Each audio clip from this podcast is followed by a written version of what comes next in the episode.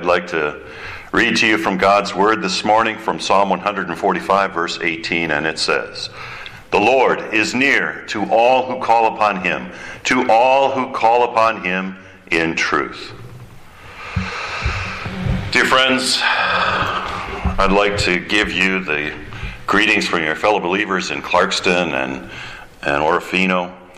I'd like, even though we're 1,700 miles from you, or more from where you're listening to this chapel address, this audio chapel address, I would like to underscore the truth and the fact that though we are separated by distance, and whatever that distance may be, we are united in our faith, in our Savior Jesus Christ. Wow, what a big difference it is preaching or giving a chapel talk to an audio device or a video recording. What a big difference it must be for you students to be finishing your school year at home. Distance learning, they call it. And I'm sure that it comes with its challenges. It's probably overwhelming your professors and your teachers. It's probably overwhelming your parents, yourselves. Things have changed. Relationships are strained. But here in this Word of God for our hearts this morning, we have encouragement. The Lord is near to all who call upon Him. It is at times like these that we go to those who are nearest to us, to family, to those who we have a personal relationship with. And I'm sure that many of you students have developed and built personal relationships with each other. If not for the first year, how about all 4 years, maybe 8 years in college and seminary, 11 years? Wow. I know because I was there. Those relationships are important to us, aren't they? And right now, they're strained. Even though we have Zoom and we have Hangouts and all the other social media to keep in touch with each other, there just is not the same,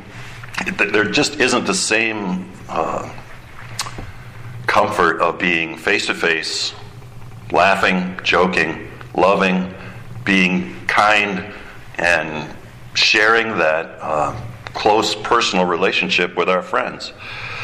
But here we have the confidence and the assurance that the Lord is near. He is the one who has adopted us as His dear child through faith in Jesus Christ. He is the one who, as our Heavenly Father, so loved us that He sent His Son Jesus to go to the cross, to pay for all of our deeds, our misdeeds, our sins, the things that went against His word. Jesus stood in our place as our substitute, shed His blood, and died so that you and I could live and have the assurance that God is our Heavenly Father, who is near to us who call upon Him. This idea of calling out who call upon Him is, of course, talking about the heart-to-heart talks we have with God every day. Prayer, the ability to have the confidence of knowing we can approach the throne of grace and have our Heavenly Father hear our supplications and have Him hear and answer everything that is going on in our lives this moment, this day. We're separated from our loved ones. We have social distancing going on. We have all kinds of strained problems because of sin in the world, but God is there. He's near. He's near, which means He is right here with you right now. The Apostle Paul told the Romans, "Whoever calls on the name of the Lord shall be saved." We do call on the name of the Lord. We call upon Him in truth. You and I have been hearing God's word since our youth. You and I have been using that powerful, living Word of God in our hearts and lives, knowing that the Holy Spirit is building and edifying our faith. Because of our sinful natures, our faith slips every day, doesn't it? We have doubts, we have worries, we have concerns, as if we don't have a Savior who is always near us and who will always answer us and whose truth always reminds us that He'll never leave us. And yet, Jesus knows our frame. He remembers we are dust. He knows we need the encouragement that comes from that regular feeding upon His Word that builds up our faith. And so Jesus, the Word, gives us His promise that when we call upon Him in truth, what He's doing is sending His Holy Spirit to make that truth alive in our hearts, to make that truth build up our faith so that we rely on His forgiveness that is found in His cross. What a great friend we have in Jesus. What a wonderful Father we have in heaven. What a Spirit who dwells in us and makes us His holy temple. Lo, I am with you always, even unto the end of the age, Jesus tells us. Although we may be at a distance from each other, we are all closely united in our risen and living Lord Jesus. When life troubles us, our faith calls out to Him, and He hears and answers us, because He is Emmanuel, God with us. Amen. We'll close with three stanzas from hymn 540.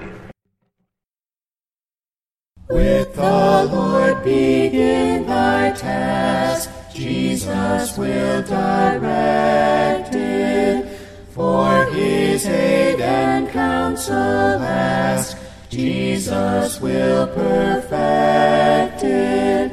Every morn with Jesus rise, and when day is ended, in His name then close thine eyes, be to Him commended. Let each day begin with prayer, praise and adoration. On the Lord cast every care, He is thy salvation. Morning, evening, and at night, Jesus will be near thee. Save thee from the tempter's might, with His presence cheer thee.